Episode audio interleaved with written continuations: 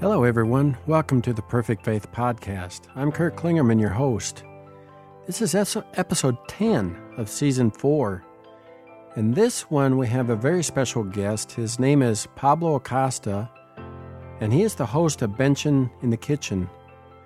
And I had actually done an interview with him previously, but really felt led of the Lord to ask him to come on to this podcast because he has a very interesting story I think will minister to you. We had a really great time together as we were getting this put together and as we were recording and so on. But anyway, I believe this is going to really bless you. So we're just going to move right along into this interview, and we'll let Pablo tell his story. So enjoy.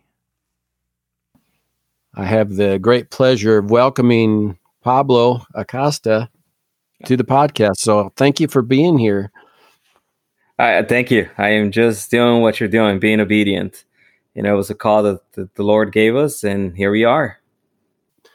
Like I say, just the little interactions I've had with you, I wish other people could experience that. I mean, I know people do in your area when you do, but it's just, it's really just been awesome. Actually, Pablo was the first one to reach out to me back, a few weeks ago, almost a month ago now already. But anyway, I just wanted to introduce you guys to him and get to know his story, get to know Pablo, because I believe the Lord's really filled his heart with a lot of things, and he's got a lot to unpack. So I've got questions for our dear brother. So anyway, I got answers.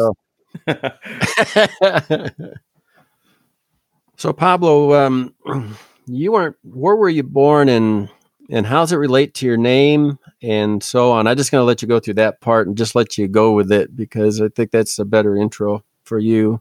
Yeah, no problem. Yeah. Well, everybody knows me as Pablo Acosta. It's not a bad thing. It's just a short name. My full name is Pablo Gerardo Valdez Acosta.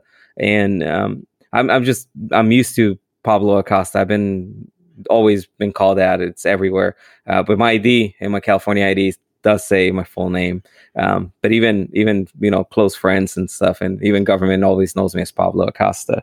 I was born and raised in Mexico, in a town, Juarez, which, you know, it just happens to be an awful town now. You know, the cartels are just awful there. You know, it's a godless town. But anyways, God will be in control of that. But I was born there.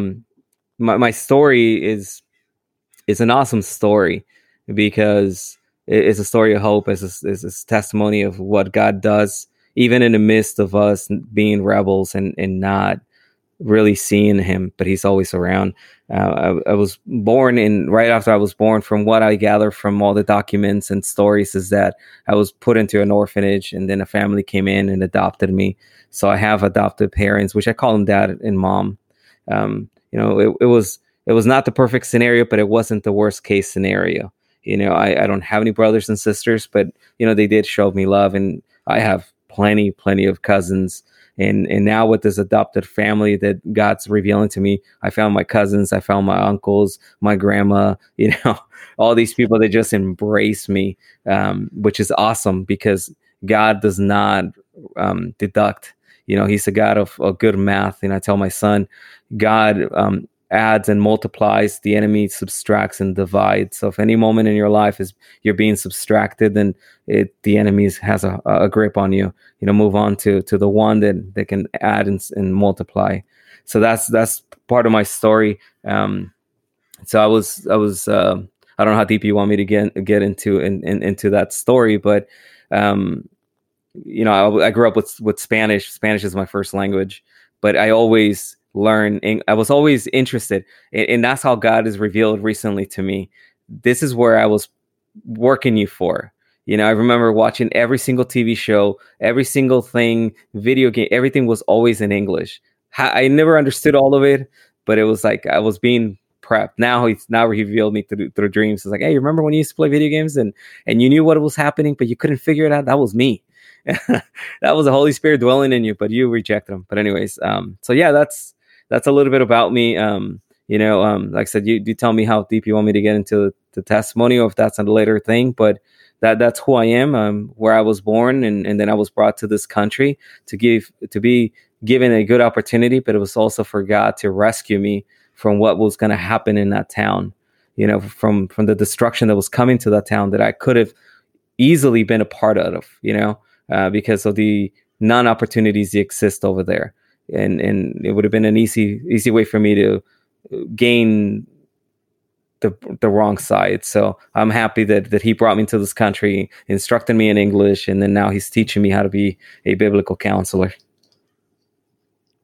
Yeah, my take on it is I feel like, you know, go as deep as you really feel like you want to or led to, because there's going to be people listening that this is going to, I think, resonate with. It's going to speak to their hearts. And if not them, they're going to know someone that needs to know your story, because it's going to be something that correlates to their life. And, you know, it's like your story is important. You know, especially if it's important to Abba, it's important to, you know, to everyone else. Everyone else, definitely. So I guess really it kind of rolls in with my second question. And it's like I said, just go deep as you feel like you want to. You've got freedom on this one, you know. So what was it like growing up for Pablo? It was, you know, that's a hard question, man. And it's a good question. It was difficult. But thanks to those difficulties, I am able to see and be used by God. So I'm going to give the glory to God, not to the situations of what happened. But growing up for me was, I was being bought constantly. You know, my parents felt that the way to make up for things, because they saw me as being adoptive. And this is a conversation I had with my dad. I don't have any hard feelings against him or anything like that. But when we sat down and fixed our relationship, because, you know, I love when you say Ava, because I started calling him Ava. It's a deeper, intimate relationship that we have with God, right? And when I started asking, I was like, well, you know, I want to fix my relationship with my son. And God said, cool, fix the one with your dad, and that one will come later. And it did. But anyways, I realized that through my childhood, I was always being bought. So when I felt bad, they would buy me things, because they didn't want to, since I wasn't their biological son, they will feel like this is the way we can kind of erase that, you know, we can make them feel better. I grew up in a dysfunctional household where, you know, mom and dad fought too much. Mom and dad had differences and they said them out loud. You know, there was no domestic violence, but there was definitely emotional abuse in both ways towards me. You know, I grew up in a household where both parents had to work to sustain the household. So I was always in a stranger's home, in somewhere where I was unsafe, you know, where I was hurt, where I was called names and stuff. So again, it's not a life of pity. I don't feel anymore the feelings that I had before. I can speak of it because God has shown me that all these things was in preparation for me to be in the life of others that are going through the same thing. So that's sort of the encouragement I give to people, is that it's one of my favorite sayings when I'm sitting across and edifying somebody or counseling somebody or reproofing somebody is that imagine your testimony in a few months, in a few hours. Imagine when you're sitting across the chair from someone and you're saying, you're going to get through this because I did. And you're going to get through this because God is going to be with you. You know, he's the one who's going to carry you. That's what I love about my story, is that it is a tearjerker. It is hard. But then if it wasn't for those moments, for that filth that was in my clothes, I wouldn't be able to relate to someone that's going through that. You know, I'm not an alcoholic, so I can't sit in front of someone that's currently dealing with alcoholism and say, I know what you're going through, because I really don't. But if I sit across somebody that's a homeless person, someone that's been abused as a child, I can say, I've been there. You know, let me tell you how you can run to the person who can help you.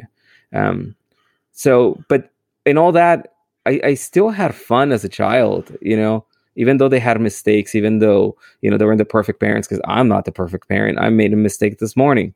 you know, and I'm still paying for it. Yeah, you know, but the amazing part is that there's always good, you know, no matter what.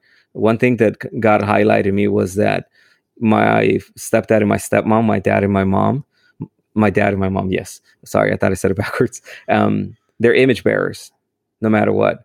So in that, there's still moments where God leaks through them.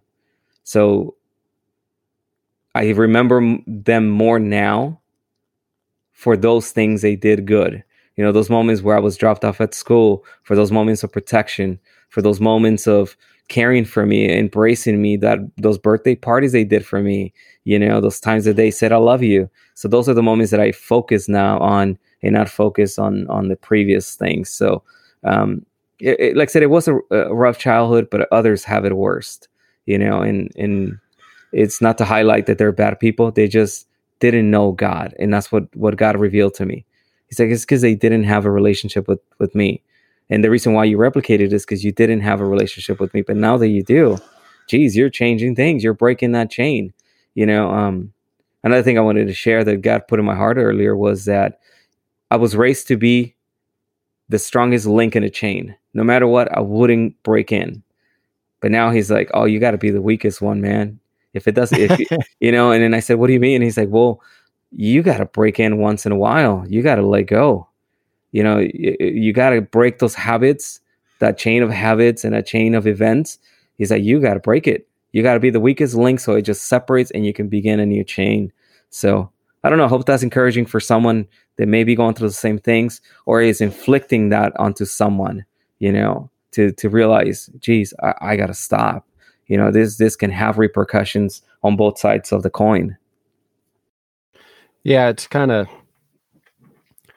but sometimes the cool thing about God is like, he'll take like what you've gone through and he'll turn it into a ministry, you know, especially when you've already, and this is where I love your heart is you never looked at yourself as some sort of victim, you know, and rather that you are able to disconnect from that mentality and just really get discernment as to what's going on, because a lot of times what we sometimes forget is people can't give what they don't have, and they usually do what they know and what they learned, you know, like, let's face it, you know, just as you said, you broke the chain or you broke the way things came down the line, but it's generally speaking, people's parenting is replicated from what they went through growing up. You know, they do, unless they learn something different or something breaks that pattern or they make a decision to change that out, you know, and then ultimately, you know, if the Lord intervenes, you know, then it's a whole different new game or a whole different game. Who were you as a high schooler then? What was it like, or what were you like? I was part of this group called the Pretenders. You know, pretend I'm okay, pretend I'm cool. Pretend I want to be part of the coolest, you know, just to gain that affection. I wasn't a bad kid. I just, because I suffered from rejection for so long that I formulated this persona that was a cool persona that I must act up. And man, that plane crashed down. That plane just bursted in flames. No survivors. You know, it was a horrible plane crash. But I still, again, since I'm, you know, we're all image bearers, there were still things that leaked out, you know, there was God leaking out. I still did good things. You know, I was always there for my cousins. I was always there for aunts. And, you know, the way I earned money was like, you want to wash a car? Cool. I'll wash it for you. You know, there's some yard work needs to be done. I was always there. Like no questions asked. I was already doing it. Maybe for the wrong reasons, cause I wanted to get paid, but, that's who I was. I got good grades. When I actually only did high school here for 1 year. That was my senior year. And the awesome thing about that was that, again, another revelation just right now of what God did for me. When I was in school in Mexico, I went for about, and I'm not kidding, it's about 9 hours. So I was going to regular high school and then I was taking extra classes. And I was always saying, I don't want to go to those extra classes. I hate those extra classes. I don't know why you guys are making me do this. And I still went through it. So when I came over here, the first thing they do is an ESL test. Let's figure out what kind of English you speak. Not how you speak, it's just what kind you speak. So gotcha. I thanks to those classes and thanks to all the video games, thanks to Barney, thanks to Sesame Street. And I'm not giving them shout outs. I'm not getting paid. I'm just being honest. That's how I learn English. You know, yeah. I sort of aced it, you know. So it was nice because when I went to high school and they started looking at all my transcripts, they were like, oh, man, you're taking college classes. So we have nothing to give you here. Like all the credits are transferring. And he's like, I don't know where to put you. Like we can't just give you a free pass. So we have to keep you in high school so you can graduate. So they gave me a bunch of electives. And I remember being in weights class all the time. I remember being in silkscreen printing. So that's who I was. I was the guy who everybody looked at kind of weird because he didn't have but economics in a couple other classes. And then the rest of them were electives, which was pretty cool. But that was God working through that. He wanted me to learn that and learn English. So I had a bunch of ESL classes to fix my, which I still have it, but, you know, I had a deeper accent back then. But definitely I was in that group of pretenders where the world was going to be mine if I pretend enough, you know? So mm-hmm. I think it's a dilemma because you got to pretend to be cool, you know, fake until you make it. My grandpa told me that once, you know, so, yeah. It was a time of confusion. It was a time of revelations, a time of changes. I grew up with, which is kind of funny because people look at me like, no, you didn't. I'm like, yes, I grew up with punk and ska. I love punk rock. I was a skateboarder and it was kind of funny because I love the way punk rockers dressed and ska people dressed. So I tried it. I was pretending to be one. And again, that whole thing crashed. And then I just became a skateboarder, but it was fun times. But then again, I wish I would have known Jesus in those moments. You know, that would have been the greatest ally that I've in friendship that I could have. Yeah. So was God even on your radar at that time then? I knew there was a God. I knew that, you know, if you look up on the heavens through the clouds, some dude was there. You know, that's the way it was explained to me because I grew up Catholic. But having family that went to church and the issue where, and it's not an excuse, but I had a family that believe in Santeria and the esoteric. So a wayside of Catholicism. So I knew there was a God. I knew there were saints and stuff like that, but I had the wrong idea. I just was not willing to surrender to that because in a Catholic way, you know, it's like it's awkward. I don't want to bad talk about them, but it was the part where I learned the people that taught me about Catholicism was different. They were like, you know, you got to be a priest pretty much, you know, there's no, you know, it was, I don't know. It was a multitude of relationships, it was a group relationship, not an individual relationship as I now I understand it. So I knew of him, but I didn't know him. And I refused. I can say I vocalized it, that I refused to know of God. I knew there was a Jesus and a cross because my grandma had a cross that had Jesus in it and it had the words Henry. And that's it. That's what I remember from high school. And which, man, what a blasphemy. But that's the love of God. He forgave me for all that. He's like, cool. That's right. Don't worry. Yeah. Yeah. You know, it's the one thing I take comfort in, and I may have shared this with you. I can't remember. Is the moment I'm in, the moment I've been in, the moment I will be in, he already knew them, you know, and made provision for each of them, you know, which is something too, where when we see someone that's maybe living that life and it's like, man, if you just knew the Lord, you know, but that's also a thing that gives us hope for that person, knowing that, you know what, God knows exactly where they're at. You know, they know exactly he knows exactly what it's going to take for them to bow their knee, you know, in his kindness and his goodness. You know, I mean, obviously some jump quicker than others, but some of it, I think, goes back to even in our family dynamics sometimes, like, you know, another side of it is, you know, as this is, of course, getting more and more spoken in the church now, but you know, the way people look at their parents, especially their dads or their fathers, depending on that relationship, that generally view God in that same way. So if they have a harsh father, and of course I'm not reflecting that on your dad, I don't mean it that way, but if they had a harsh father, there might be this tendency to push God away. You know, that's just, I'm not saying that's the other reason. Of course, obviously the other one is, as Jesus said, this is the condemnation, that light has come, but man loved darkness because his deeds were evil. So there is that side of it too, where it's just, I want to do my own thing, you know? Yeah. I full on agree with that side of speaking. It's, we are the representation, because, you know, I tell people there's biblical definitions to words, and then there's secular definition to words. You know,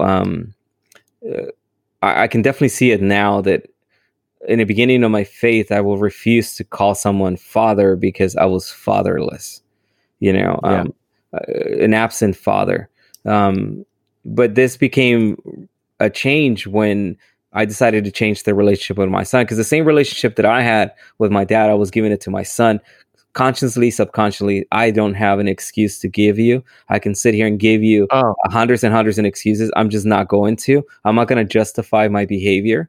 But what I am going to justify is that thanks to his boldness and encouragement, and him highlighting and saying, this is who you can be with your son. Are you ready? Would you like it? It'll take time. But, you know, it's this. I'll make it simple with this sentence, and I think as fathers of daughters, we can really retract on this. And this is a conversation I had with several fathers of daughters, and I said, "Are you afraid of your daughter dating? Does that give you chills? Are you afraid of your daughter getting married, being with a man?" And they said yes. I said, "Well, I got to tell you that I no longer have those feelings." And they said, "Why?" I said, "Because I am going to represent what a Christian man looks like. I'm going to represent what a Christian husband looks like, to provide an example for her." You know, so when she is ready to date, she is looking at the qualities of what she would want in a marriage. You know, we're not talking about someone this stern. We're talking about someone that when makes a mistake, when hurts the family, he can get on his knees and ask for forgiveness from both the Lord and his family. You know, then it means it. So I am truly, truly resonating with that thought that you had. Is true. And is in parts it's true. In other situations it doesn't apply. But I would say in the majority of the situations apply, is that the way we grew up is why we reject God. You know, the way it's been represented to us, you know, as Hispanics, we're raised to be machos, not man. It's a difference. You know, a macho goes out there and breeds families and goes to work and never complains.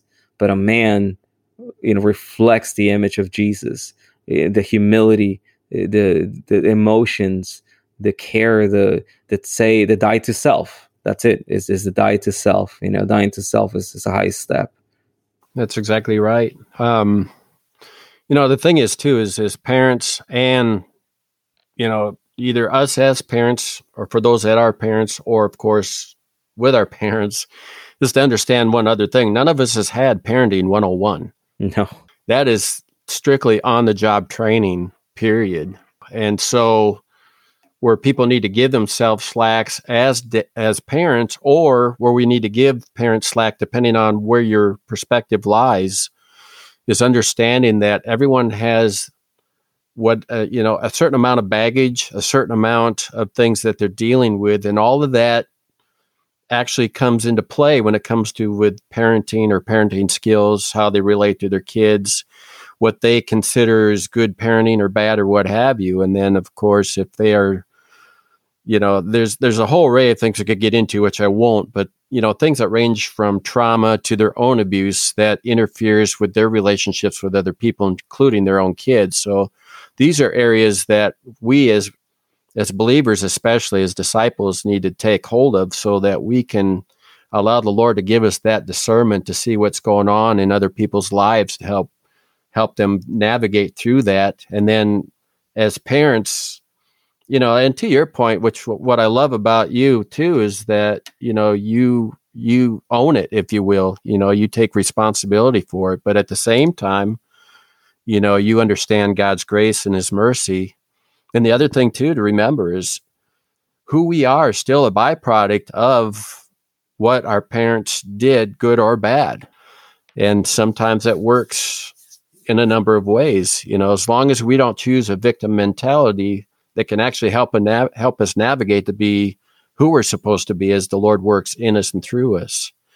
So through high school, the Lord wasn't on your radar. So I guess the question is going to kind of lead up to you meeting your wife, but did you meet the Lord before or after your wife? And then, or you can tell me that story, how that joined together, however that plays out. I met my wife in such an awesome way. I'm going to give God the glory because I met her at a moment where I needed someone in my corner. And God's like, cool, you don't want to have me in a corner? I'm going to send a beautiful angel to your corner. But I still didn't meet the Lord. One thing that I keep highlighting is I tell people, when you become a Christian and you have several years or even hours, doesn't matter how long it's been, ask the Lord to reveal to you through dreams and through daydreams the times that he's been there for you when you did not believe. And it's going to get you to your knees because it's gotten it to me. You know, I asked the Lord, it's like, just reveal to me when I was 10, where were you?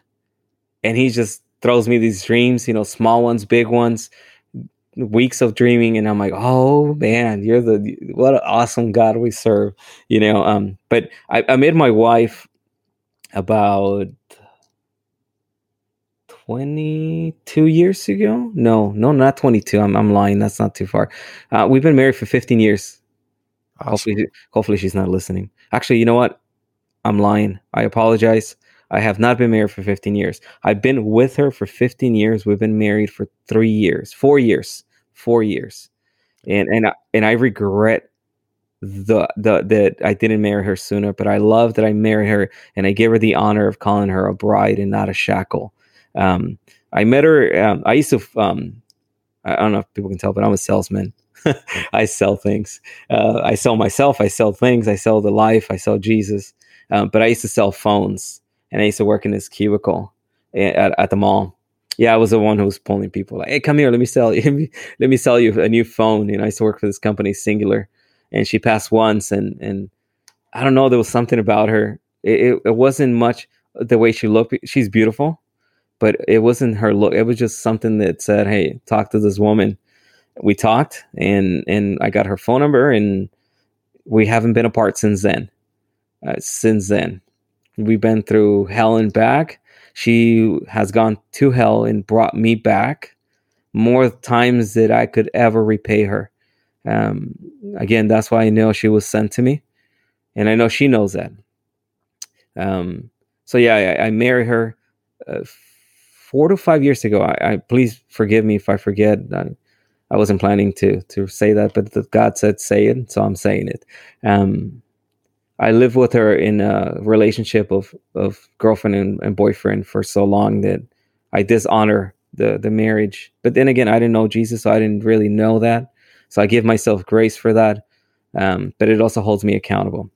But I just remember the time that I married her, and I said, "Hey, now you're my wife and my bride." And I think that's pretty cool. So I changed her name and my phone number. Now she's my bride, and she's been my bride for 5 years on my phone. So that's how we met. And like I said, we haven't been away from each other. We've, like every couple, we had our fights, our extreme fights. We've never said we're going to divorce. We've said you should go somewhere. You know, we never talked about the word divorce because I hated that word. My parents divorced in the worst possible way. So I never want to say that. I'll never say that to her. But I will say, I'm going somewhere, but I'm back. I'll be back. I just need to go away, you know, but yeah, it's so cool. And like I said, I just knowing that she will go. And I tell people this all the time. I said, when you start thinking of divorce, think about who else can handle your stupidity. I don't think there's another woman that can do that because there's no other woman that can handle my stupidity. If I went up to another woman and said, "This is who I am. This is all I've done. could you do more for me? She's going to run away.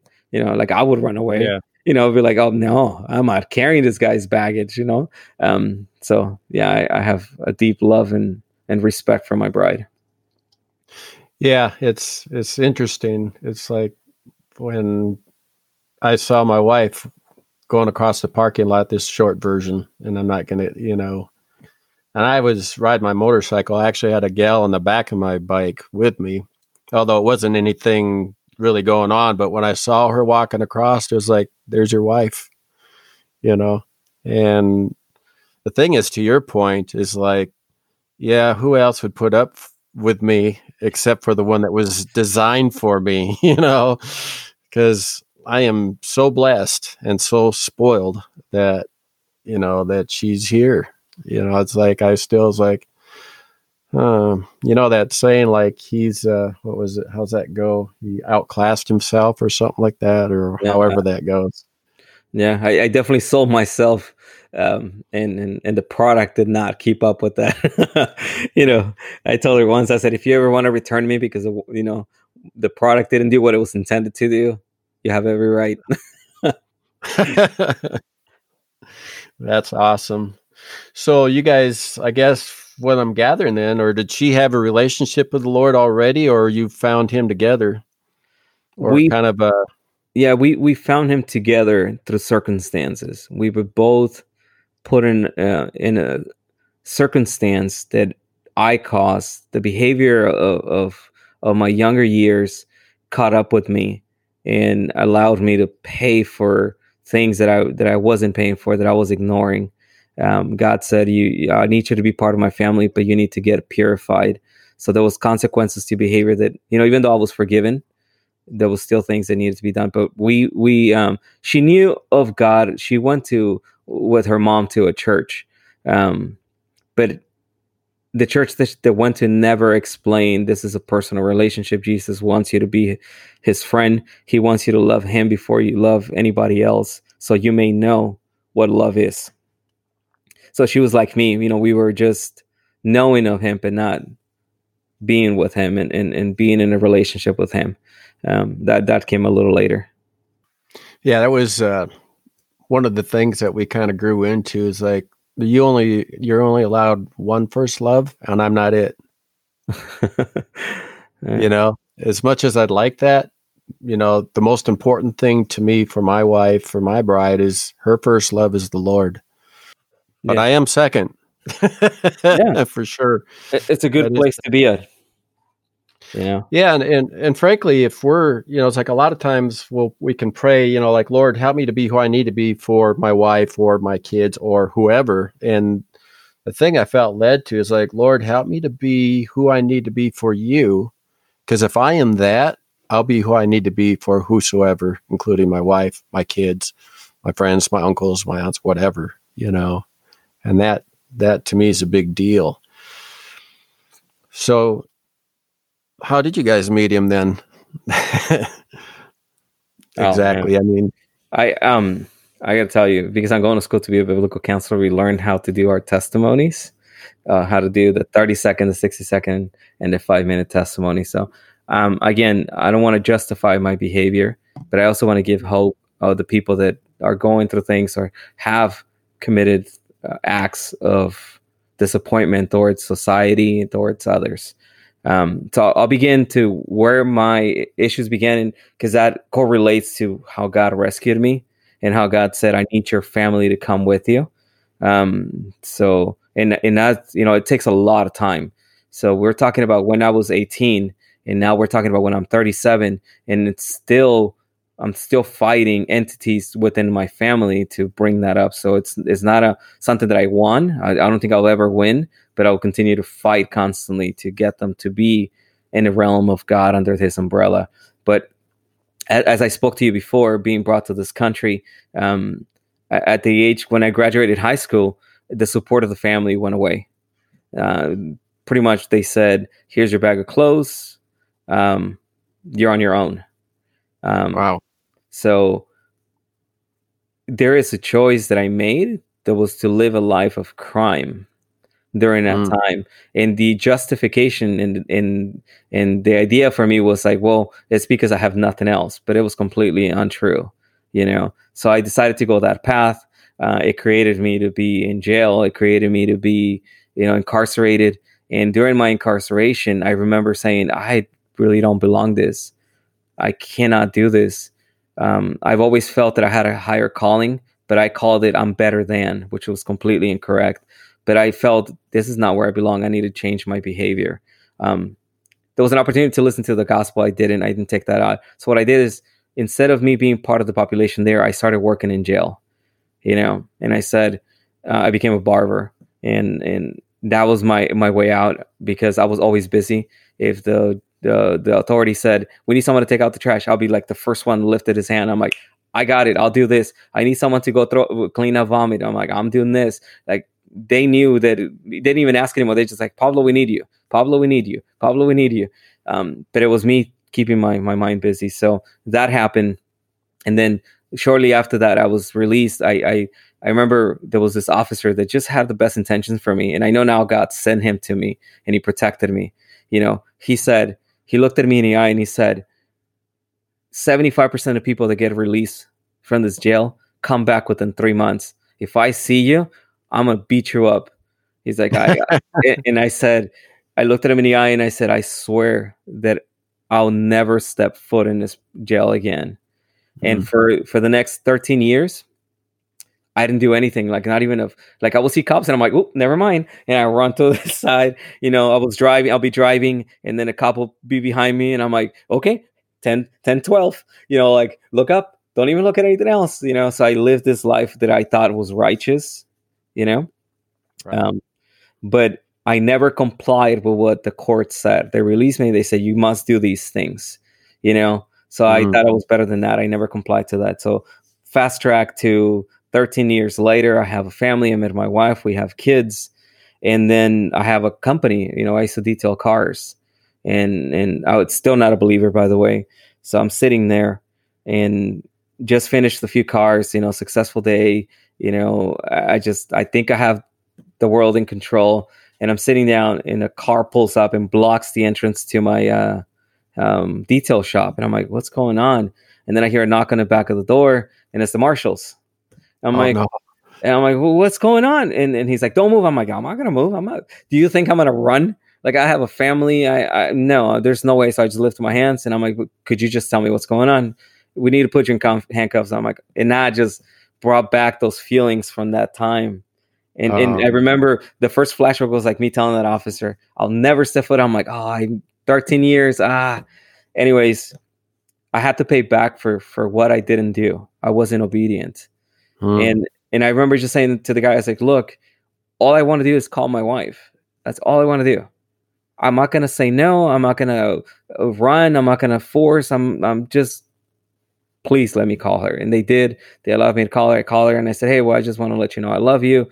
And by the way, I never told this to my wife. I kept this in secret. And that was hurtful for her. And that's what I said. She went to hell to get me back. Gotcha. You know, oof, man, sorry. No, it's all good. What other woman will sit there and do that, right? It's. Anyways, man, I love her. That happens. In that process, I'm sitting in jail and I'm calling her and I'm telling her, hey, I'm sorry. This is what I did. And I swear since I met you, I haven't done anything wrong. I've been, you know, in the law and nothing of that. She knows me. She believes me, which I find amazing. Any other one be like, click, you know, like, goodbye. I don't want anyone like this. And as I finish that conversation, this other officer comes in and I recognize who he is. And that is an immigration officer. And I'm like, why do you want to talk to me? And they said, well, we want to talk to you about your name. What's your name? And Pablo Acosta. Okay. He's like, I'm going to give you one more chance. Tell me your name. Pablo Acosta. All right, cool, man. What's your birthday? I give him my birthday. All right. Well, he's like, seriously, one more chance. Tell me the truth. I'm like, well, there's nothing else I can tell you. This is who I am.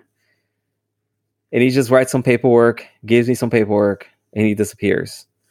So finally, they put me into the population, and it was devastating. I don't want anybody to go to prison or jail, not prison. Jail is such a horrible place. You know, it's just demoralizing, dehumanizing. It's just horrible. But anyways, I'm sitting there and I'm trying to keep my mind busy. You know, I don't want to think about my kids. I don't want my kids to think about me, which was the wrong thing to do. But anyways, I pick up this book called Unstoppable. And it's by this gentleman. I can't remember his name. He has no arms, no legs. He's Australian. And in that book, the first thing I read, because there's nothing else to read except the Bible, you know, so yeah. Why would I pick up a Bible? I don't need a Bible, you know, how wrong was I? And in that book, he talks about this part where he says, I try to commit suicide so many times. And God made me in a way that I could not commit suicide. He's like, I'll try to drown and then I'll float. I'll try to look down into the water and then I'll turn right back to the other side. So I finally gave up and I said, all right, Lord, what do you want me to do? I want to die. Kill me. And God said, I have this purpose for you. And he gave him this purpose. So that night, I that's what I did. Wow. I said, Lord, take me. I don't want to be here. I am no good for my family. And he said, oh, you're no good for your family? Wait. And someone comes in and gives me a book, and it's called The Book of a Praying Husband. And I read it, and every chapter ends with a prayer. And I called my wife, and it was a collection call. And I said, don't accept too many collection calls, but this one I was like, please accept it. Because, you know, now my income's gone, and I don't want to cost anymore. And I remember praying that last thing, and I couldn't get through it because I was crying so loud. And I just said, I want to become the husband that this book tells me to be. I'm going to do everything possible for me to change. And that's when I began to know him. And that's when she began to pray to God, to whoever it was. She said, I just pray to anyone who will listen, anything will listen for you to come home. And it worked out beautifully. So from there, you know, we got an attorney, and the attorney was like, I don't understand what you're doing there. They should let you go. Even the marshals on the way to jail said, we're really, excuse my language, but we're really pissed off that they sent 2 cars with 12 guys to get you. I don't understand what's going on. I don't understand. And I said, fine. And they were giving me tips, you know, file for this, file for that. It'll all get taken care of. So that got taken care of. But again, immigration came back. And they tried to give me an opportunity to tell the truth. And I said, I just don't know what you're saying. I don't know what to tell you. So it just ended up being that my family, when they brought me here, they brought me under false pretenses. Oh, wow. And I understand why they did it. I don't dislike them. I don't hate them for that. I just wish they would have thought it twice, you know? So when I was with immigration, that's when I met the Lord, because my options were gone. Wow. You know, God said, well, you have no feet and you have no legs. What you're going to do? And I remember this pastor came in, and he was actually a person that worked there. And he looked at me in the eye and he said, read Ephesians. Because he saw me in shambles, you know. He heard me in a conversation on the phone with my wife. I said, hey, well, I just want to let you know that they may be taking me out to a place that I don't remember. But anyways, you know, and he said, God created you for good purpose. And something is telling me that you will make it out of here. But you have to read Ephesians.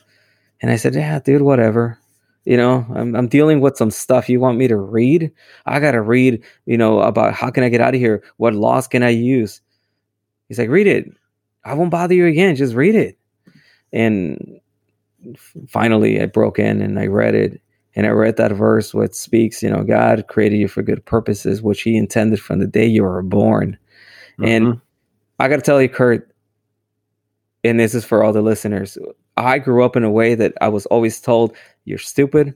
You shouldn't be doing that. You shouldn't do that. You're not good enough. And for a book to almost, like, I can see the hand of God coming out of Ephesians giving me a couple slaps. Why did you believe them when the creator of the universe told you you're created for good purposes? Change my life. This call comes out, and my wife is praying through all this, right? She's asking that my mother-in-law's church to pray. I've gone to church before, so she's asking all the people that go to church, they pray for Pablo. We need him back at home. The kids miss him. And get the call to go to church. And the guy sees me that I am just on my chair, I couldn't eat. And he's like, let's do a prayer. But let me do a meditation prayer. And he took me to this meditation where he tells me, you got to climb this huge mountain. It's going to take you a while. But when you come down, you're going to see Jesus with all the disciples there. And he's going to call you by name. Watch. And he's telling me, guiding me through this meditation. And that's when I met Jesus. Wow. That's when Jesus extended his hand and he said, welcome.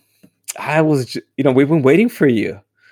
Sit down, have some s'mores, let's get this party going. Not in that essence, but, he said, he told me your sins are forgiven. And he's like, so now the fight comes. Now you got the attorney you've been looking for. Now you got that man in the corner that you need. I'm sitting here, after all that. So that's when I met. So when I got out of jail, through that whole process, I kept telling my wife, I said, look, God told me, I need you guys in my corner, but we need to know Jesus. We need to become a family that worships Jesus. So I understand if you don't want none of this. I understand it, but I cannot be with you if you're not part of this. And she said, I just went to hell, and you're asking me to not go with you, Oh, wow. And since that moment, boom, I remember getting baptized. She was there for my baptism. No one else was except her. That's who I needed, and then she got baptized, and I was there to dry her up, just like how she was for me, and celebrated. And yeah, we had our deep moments, but that's when we both met Jesus. And now it's becoming, our relationship is more intimate. I tell her, even the way I look at you is differently. I love you differently. God and Jesus are teaching me, and the Holy Spirit, the true definition of love, not the carnal instinct that I thought love was, where my wife was an object of self-gratification. That was the only purpose of her life. It's supposed to be my gratification prize. And yeah, that's when I met her. Man. Sorry, I didn't mean to ramble on too much. No, that is so powerful. I mean, I knew there was a reason I was looking forward to this, to having you on, because your story is powerful, very powerful. The thing that, as you're sharing your story, the thing that really struck me is how counterintuitive God can really be for us at times. And I think back, and I'm not going to go into the exact story just because I want to keep going with you, but I will say this, is I remember one of the darkest times of my life where I just wanted everything to end. And I was in our apartment, I was married at the time, but anyway, I remember the Lord just said to me, praise me, and in that state, my initial reaction is like, I don't feel like it. I just don't. And they said, praise me. And I said, okay, even though I don't feel like it, it's going to feel like a phonier than a $3 bill. Because you said it, I'm going to do it. And as I started to praise him, I pulled out my guitar and I started to praise, sing unto him. And the next thing I know, the room lit up. I mean, it was a sunny day, but it was dark, if you know what I mean. Yeah. All of a sudden, the room just lit up. And before I knew it, I had a smile on my face, and all that stuff lifted, and it was gone. And like I said, it was totally counterintuitive to what I was feeling at the time. And really, to your point earlier too, is like, that's the same thing with the word. It's like when you're in your dark times, or those times when you're in the thick of it, sometimes the last thing you want to do is open up that word, but that word is something in that time is what you need, because it's also in that you're going to find your peace in his word. Because when I found, and I think you have found that, in fact, I'm sure of it, that even right then in that time that you were just talking about, you found peace right there in the word, even though that didn't make sense to us naturally, but that's where peace came, is in the word, you know? Amen. And I tell stories to my son, you know, as much as possible about that. You know, I don't hide anything from anyone. I'm an open book. I used to have a lot of shame, and I tell people, I was like, no, if you ask me, I'll tell you, you know, I'm just going to glorify Jesus in the process. So if you're upset with that, I'm sorry. That's just going to happen. I'm going to give him the glory. But when I was sitting in a courthouse in immigration to hear from the judge of whether he's going to allow me to leave, either under, you know, paying money, a bail or something like that. Right. The attorney, which I'm paying for, which my wife has sacrificed to pay it for, looks at me and he's like, yeah, dude, you're not getting out. You know, like, I just went to 10 different cases. It's not happening. And he's like, but why do you look so happy? And I said, oh, because I prayed. He's like, oh, we'll pray again. I'm like, no, I'm good. He's like, I know exactly what was happening. I trust in a higher authority. And throughout the process, you know, they're asking questions. And, you know, as you can see, I have tattoos. Well, you can see me, but the audience won't see me. But I have these tattoos done before I was a Christian. I would have not gotten them. And that's just my personal preference. I have nothing against tattoos or anything. You know, if you want to get them, it's up to you. Just be wise about it. But they're asking me about them, making sure they're not gang related, which I understand. I'm answering all this. And he starts looking at me again. And he's like, yeah, man, your chances are getting slim. Every time you answer a question, he tells them the truth. He's like, it's like, he would pinch me. He's like, stop sharing so much. And I'm like, God told me to say that, you know? Yeah. And he finally, when he gives a break, he's like, yeah, dude, I already told your wife there's no chance. And here I am, you know? Here so you are. The next day when we go back to his office, he looks at me. He's like, all right, Pablo, I just got to say this. You must have some divine intervention. And I said, that's exactly what it was. That's why I told you we prayed. You don't want to pray with me, but that's fine. But I said, but we prayed earnestly.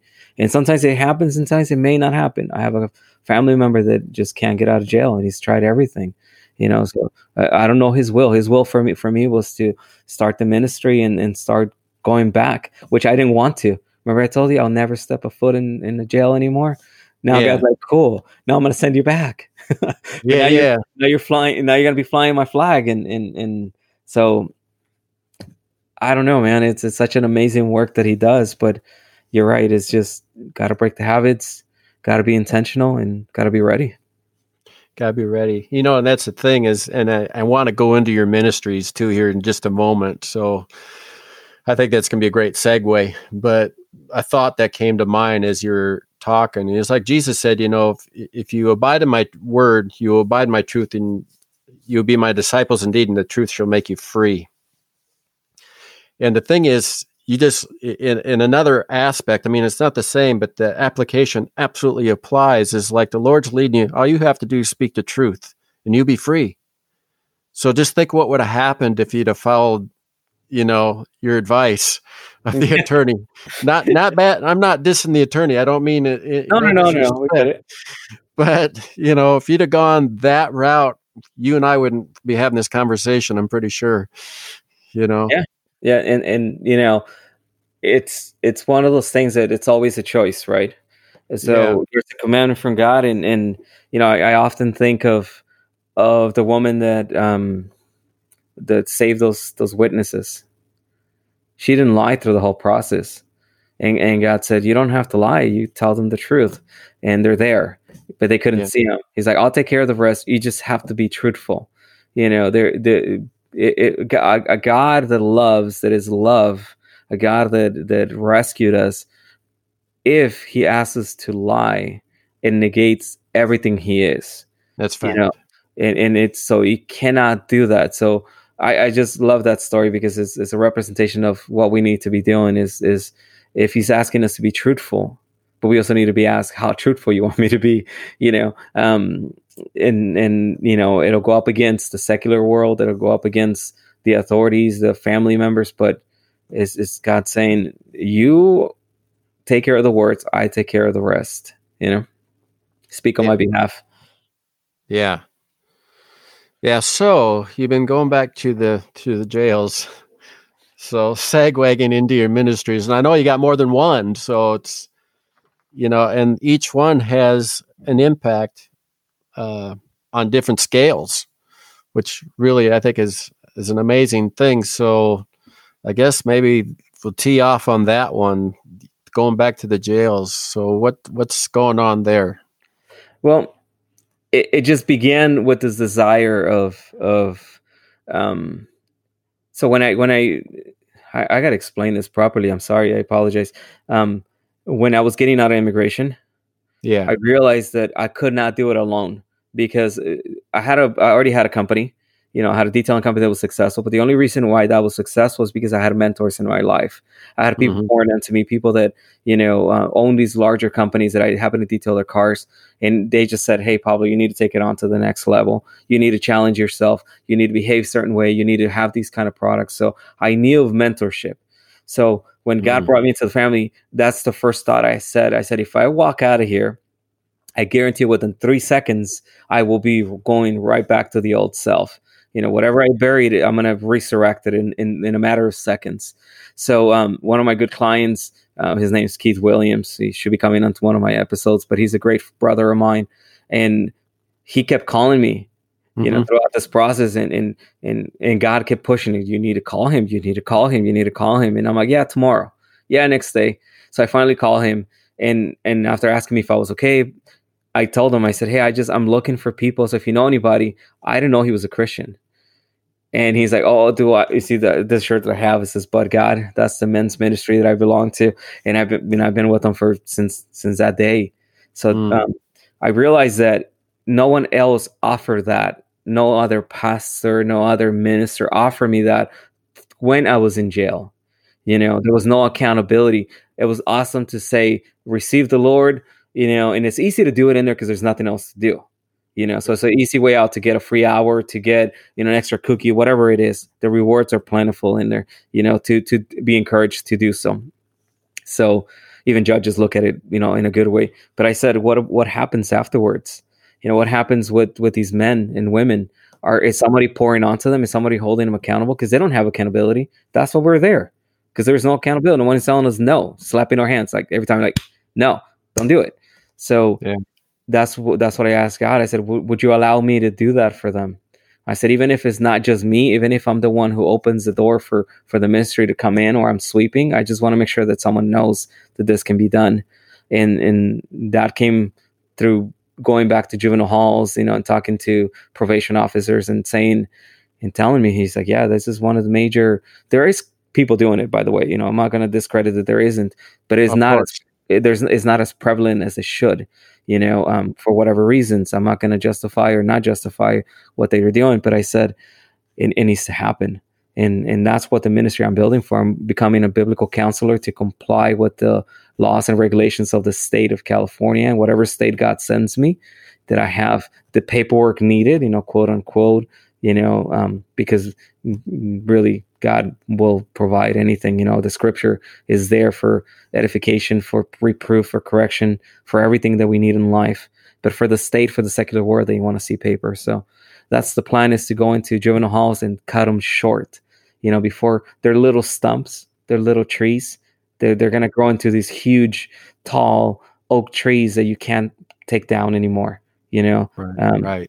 Unless something major happens, like a fire or something like that. So that's the plan that I have with God, is to go in there with a group of men and not just pouring the word of God, is saying, cool, where do you live? All right, let's find churches around you. Contact those churches and saying, okay, we got this young man that's going to be released in this date, or we got this young man that needs your support. Could we write to him? Could we hold him accountable? Could your congregation take care of this man? The pot to Timothy thing, right? Sending, or actually Titus, you know, it's like, hey, this man was of no use to you, but guess what? Now he's amazing for you. He's going to glorify Jesus with you. Here he is. Receive him as you will receive me. Receive him as you will receive Jesus, you know. So that's the essence of that ministry. And also I want to extend it to grown men, you know? And it's because a lot of us, like myself, I'm just really happy that I was able to be exposed to that. But I've talked to other men where they're like, mentor? What do you mean mentor? I'm 50. I shouldn't have a mentor. I'm like, no, most definitely you should have one. And you should be, you know, you should be a Paul to a Timothy and a Timothy to a Paul. So that's one ministry. The other ministry, of course, is a podcast. Yeah. The funny part about the podcast is one day I was like, cool, let's do a podcast. I want to talk about Jesus. I can sit here because I'm a blabbermouth. God gifted me with the gift of talking. I got all through school. I got in trouble because I talked too much. And I said, cool, I'll sit here, record it, and then I'll just put it out there. And I recorded like 8 episodes, and none of them sounded like I was glorifying him. I was glorifying myself. And I was really unhappy with that. And my friends that from the Bud God ministry, there's just, you know, as I can tell people, you're going to meet those that you can confess things and rely. And then others are just friendships, right? Not everybody becomes an accountability brother. But he challenged me. He said, what are you reading and how you're applying it? And we talked about it, and that's how the podcast came about.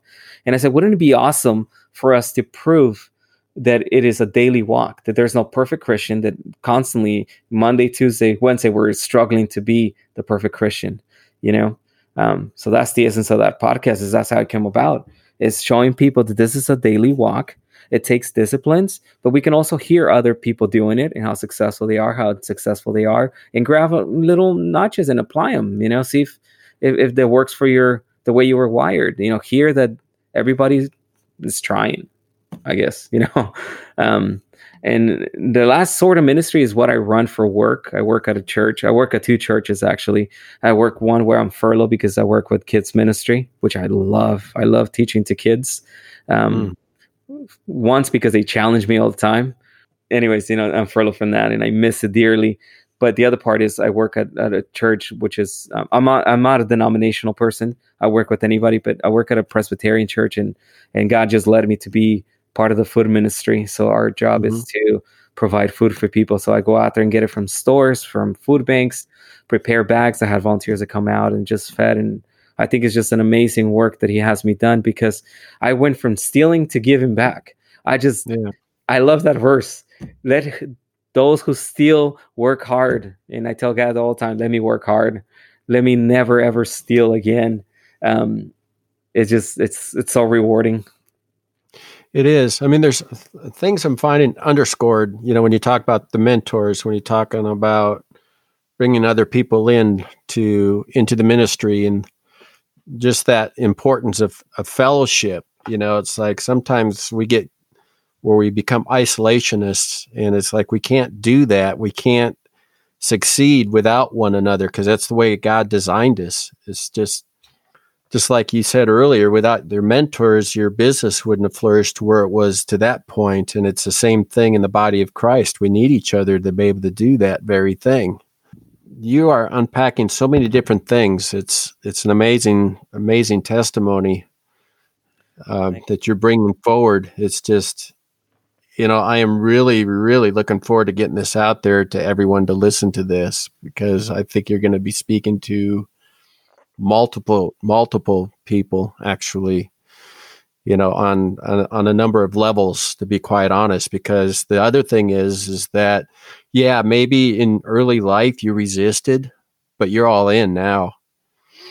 And now you've got more than you ever thought possible, especially when you were told you're going to jail, you know, you're not coming out till later, but here you are. You know, now you're ministering to those in jail. Now you're on this awesome podcast, which is called Benchin' in the Kitchen. Yeah. And it's funny because the people ask me, where does that name come from? And I'm like, well, I was working at a garage and I have a pantry and a fridge, and I was trying to show off to my friend, you know, and I'll give him a shout out. His name's Sean. And we, you know, men do men things, you know, you just send a picture of you working out. What is going to happen if you send it to another guy? Hey, when you start really working out, let me know, you know. And he just makes fun of me by saying, hey, so, you know, kitchen, huh? Like, you can't work out anywhere else? Is that what, you know, you've been kicked out of the garage, and, you know, so I just wanted to get a quirky name out there so people are like get interested in listening to it. But yeah, it is Benchin' in the Kitchen because it's about working out our salvation. You know, not that we're going to lose it, but it's a gift that's been given to us. And, you know, I often tell people when Christmas comes around, you know, we tend to get gifts for those who we love, something that could make their life easier or more joyful or take away some sorrows, you know, and that's right. What God did for us.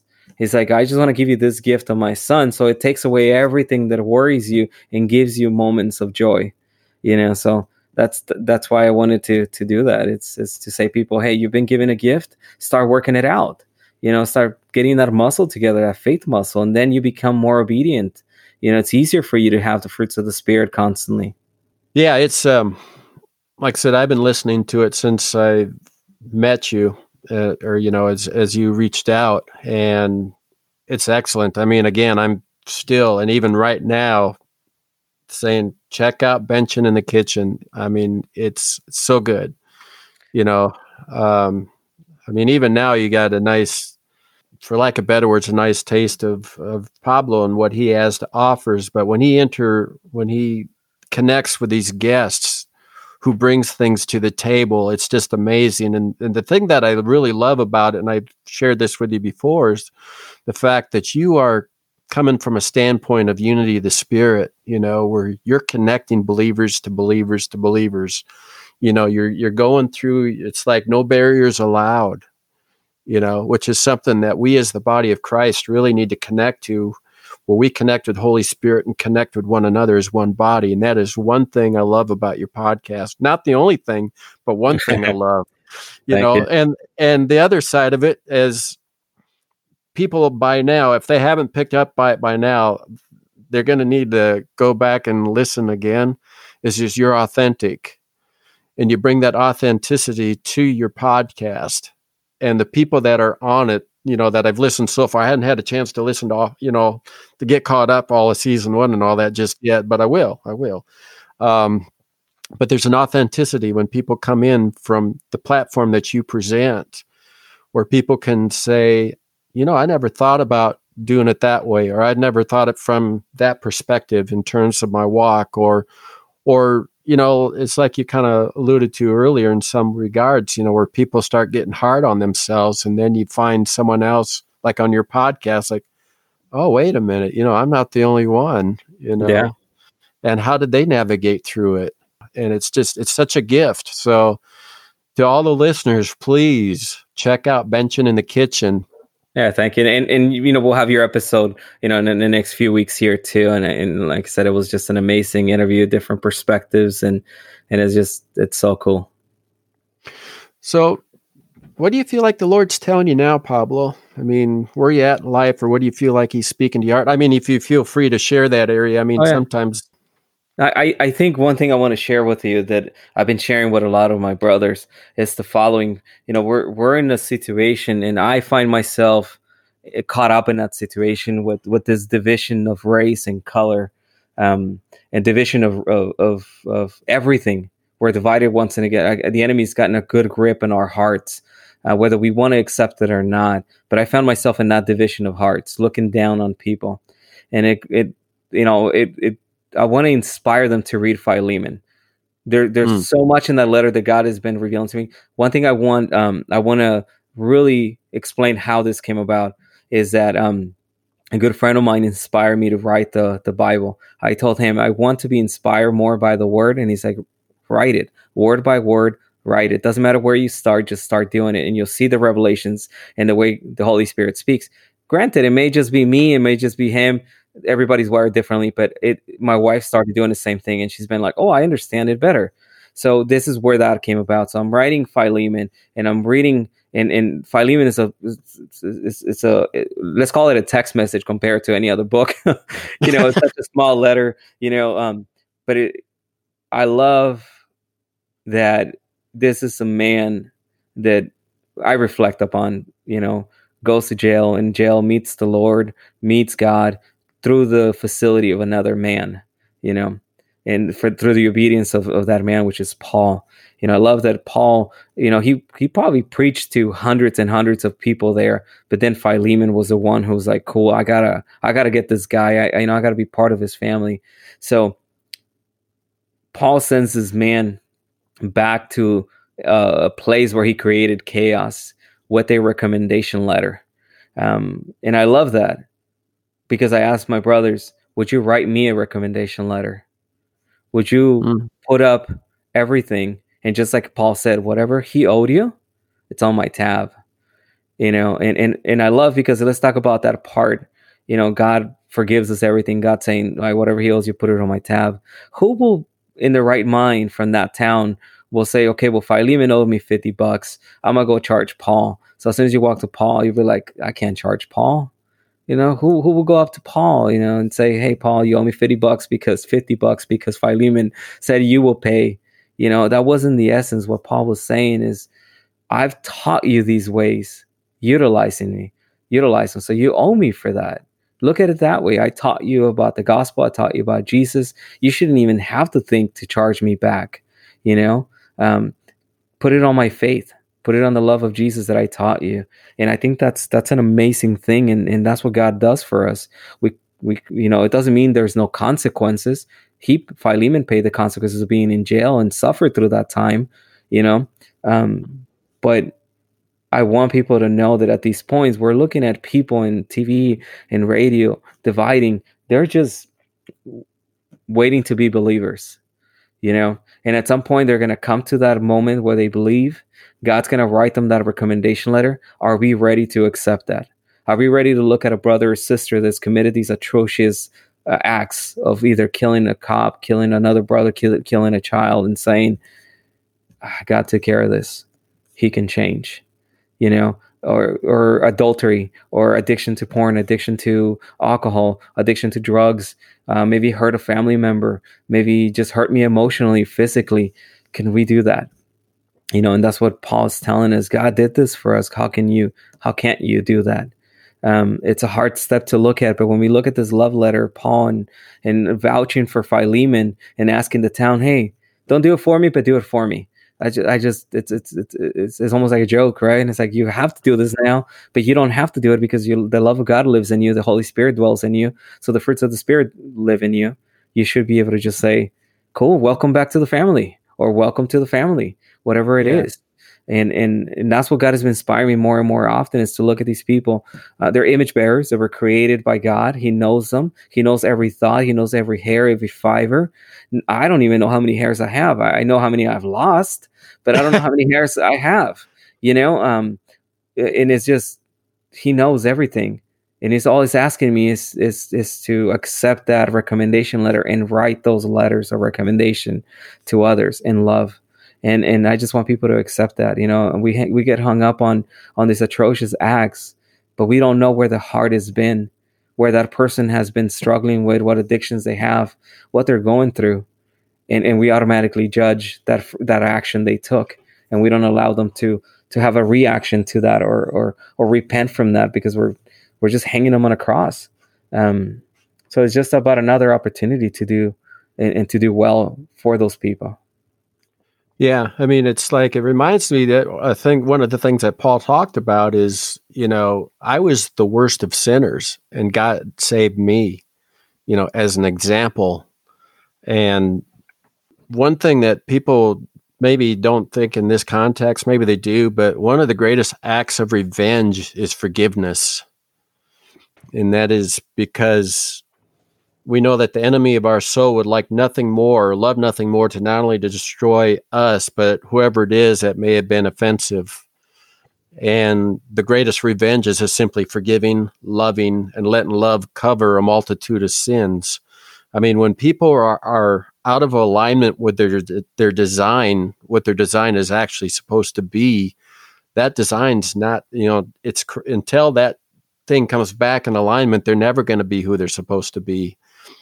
But it's going to take, like, really, to your point, you're speaking to their design. They're speaking to the God that's in them, the new image, the new man. It's speaking to that. It's just like accountability. Some people have this idea that accountability is calling someone to the carpet, but it's really calling people up into who they're called to be in Jesus, you know, like, hey man, you're better than that.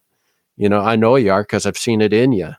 And I think, and really it's a big battle. And I think you really alluded to it to a degree as you were sharing is like, how many are wrestling with where they came from? You know, how can I be a Christian or a disciple when I've done these things? You know, some are still trying to navigate out of that, even though it's under the blood. And even though Jesus is worthy for them to be free of that mess. And quite frankly, Jesus is worthy that we would count them as worthy in Jesus. In other words, he's worthy that we would encourage them to come up into their full design. You know, so I love this Philemon idea. I think it's an amazing way to go with people, to call them out. But because like you said, no one knows where a lot of these people have come from and what is it that they've been told all their life? What lies, what narratives have they been believing to be true? Pablo, I mean, you're an amazing man, dude. You know, God, it's all his. You know, I'm just filthy. You know, he just tends to wash me every day. No, but yeah, but I mean, he's amazing in you and through you. I mean, it's. Yeah, thank you. I mean, like I said, this is powerful. I really believe that this is going to go a long way if people get a hold of it. So, honestly, I could speak with you for hours, but. You know, so we will one day when you're back, you know, when you're around California, because I know you have family near where I live. So one of these days, God will make it happen. Watch. Yeah. So how can people connect to you? I mean, Benchin' in the Kitchen, iTunes, Spotify, probably Amazon, I'm guessing too. Yeah, we're one way. Yeah, we're pretty much on every podcast platform. And it's Benchin' without the G. Benchin' in the Kitchen, and we're on social media and they're the same thing. I only use Facebook and Instagram. Those are the only safe. I know my limits, and I know the enemy can call me to do other things and other platforms, so I'd much rather stay on those two. I have my safety measures. So Instagram and Facebook are the only ones that I utilize. My email is rescuedforgivensaved@gmail.com. And that's free to anyone who wants to email me, because it's God's. I tell people all the time, my phone number, my email, everything I own is God's. He's given it to me, and I realize that. So if anybody wants to utilize it, you know, there it is. If you want to contact me directly, I usually just share my phone number on the email. I don't really mind. I just tell people, it's like, don't be upset if I don't answer, because sometimes family comes in first. So my first ministry is my household. So if you call me at a time where I'm with my family, I don't answer. I don't respond to emails until I'm done with that. And that we're not done with that, but until, you know, our time is spent and my wife allows me to do other work. But you can reach me out through direct messages on Facebook or social media. I actually keep saying social media, Instagram, and just reach out to me there and I'll respond.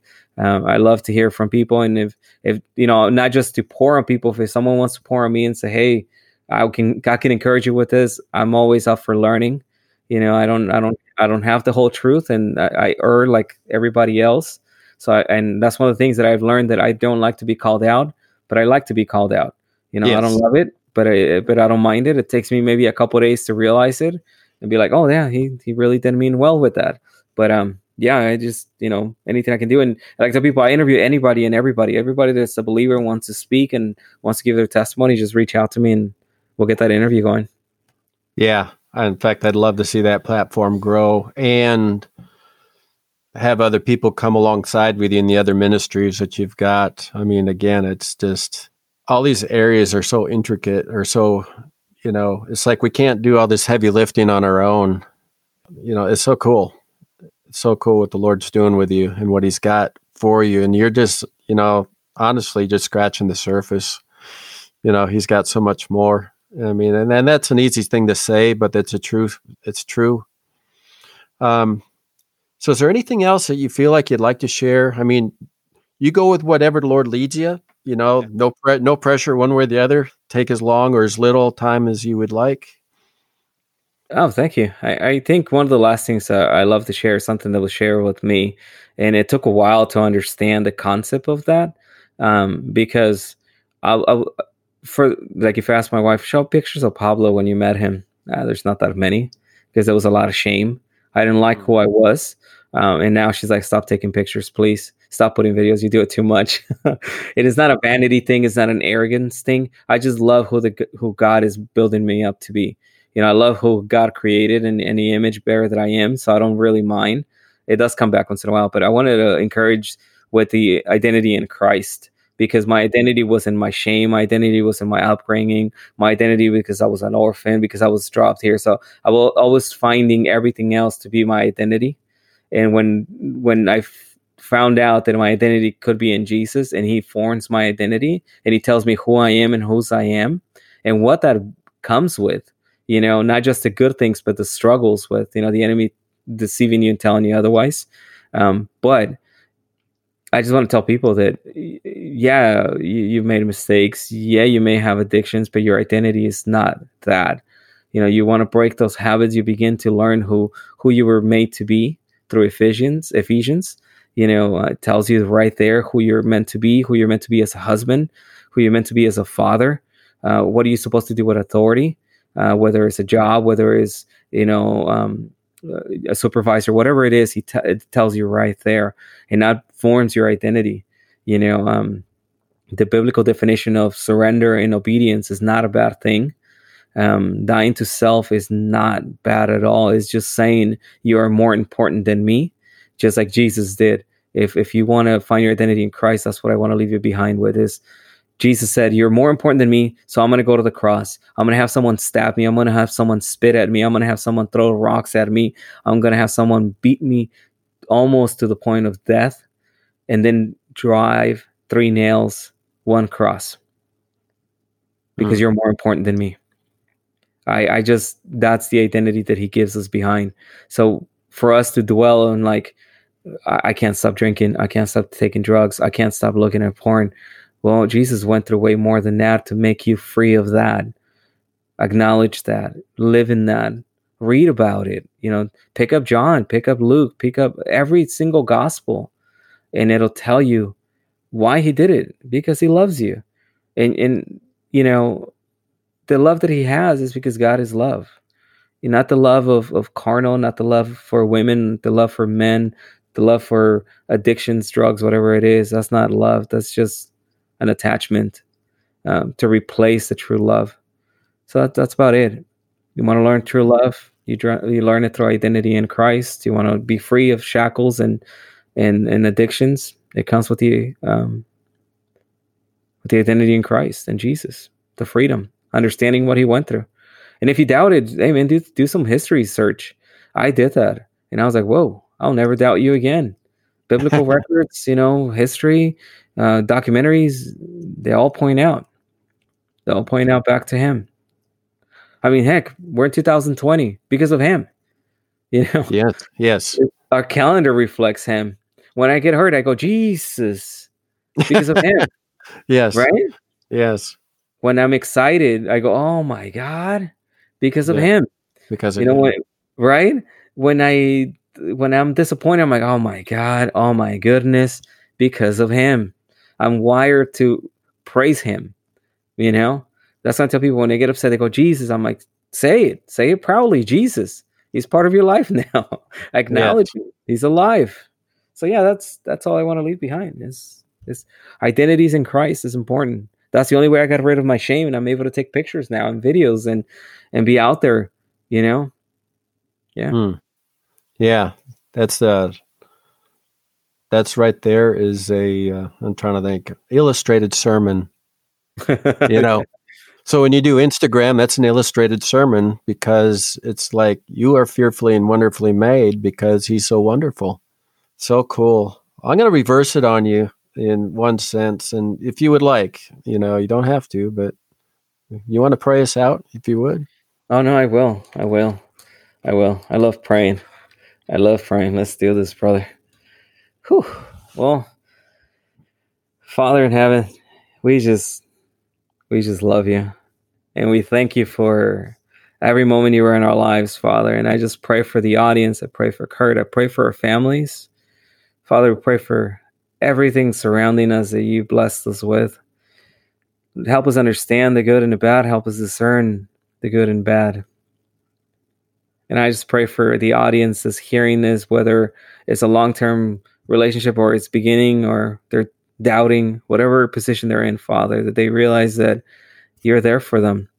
I pray that you reveal to them through daydreams, to regular dreams, through just things, that photos, whatever it is, remind them of the times that you've been there for them in their non-believer times.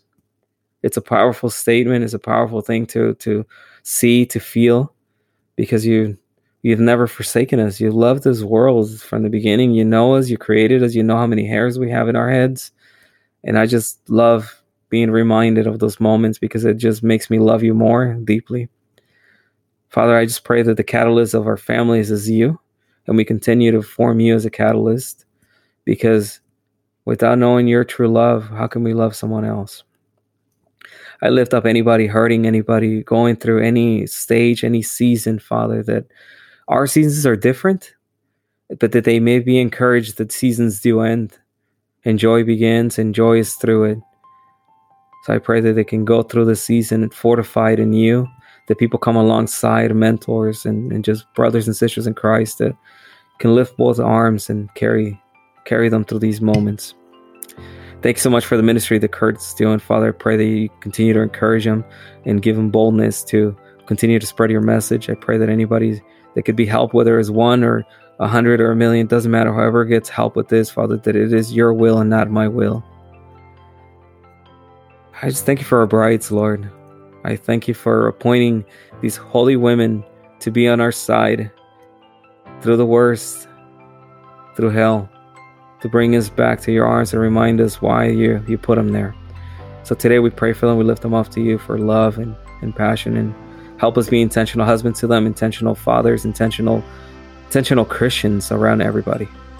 And we pray this all through your beautiful name, Jesus Christ. We love you. Amen. Amen. Thank you, brother. Again, thank you for being here. That concludes another episode of the Perfect Faith Podcast. So with that, be blessed, my friend. Amen.